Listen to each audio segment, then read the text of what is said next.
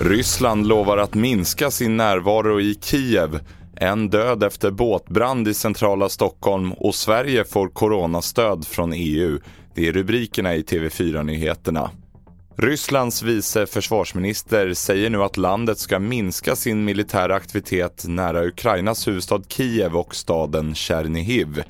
Uttalandet kommer i samband med fredssamtalen som hölls i Turkiet idag och efter att Ukraina tagit tillbaka mark i regionen de senaste dagarna. Vi hör utrikeskommentator Rolf Porseryd. Det här är väl första gången som samtalen mellan de båda parterna ändå tycks ha burit frukt. Ukraina mm. hade hoppats på åtminstone att det skulle bli något avtal om humanitära insatser, att man öppnar korridorer ut från städerna där folk behöver fly eh, och få in mat till de som behöver det. Men det här kanske har kommit ett steg längre än, än vi möjligen trodde. Samtidigt kan ett möte mellan presidenterna Zelensky och Putin snart bli aktuellt. Fredsmötet idag var den första fysiska träffen mellan länderna på två veckor, men det är oklart om fler diskussioner är inplanerade. Mer om det här på tv4.se.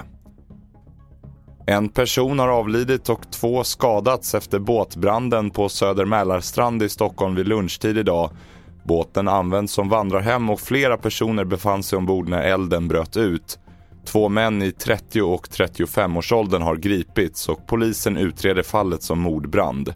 Peter Mattilainen är polisinsatschef. Nu fortsätter vi med teknisk undersökning för att bilda oss en bättre uppfattning om eh, hur den här branden har uppstått. Om det är orsakat genom uppsåt eller eh, att man har handskats ovarsamt med saken.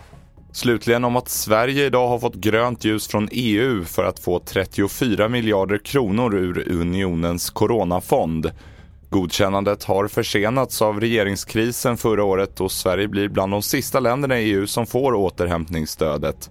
Närmare hälften av pengarna ska användas till klimatsatsningar. Fler nyheter finns på tv4.se. Jag heter William Grönlund.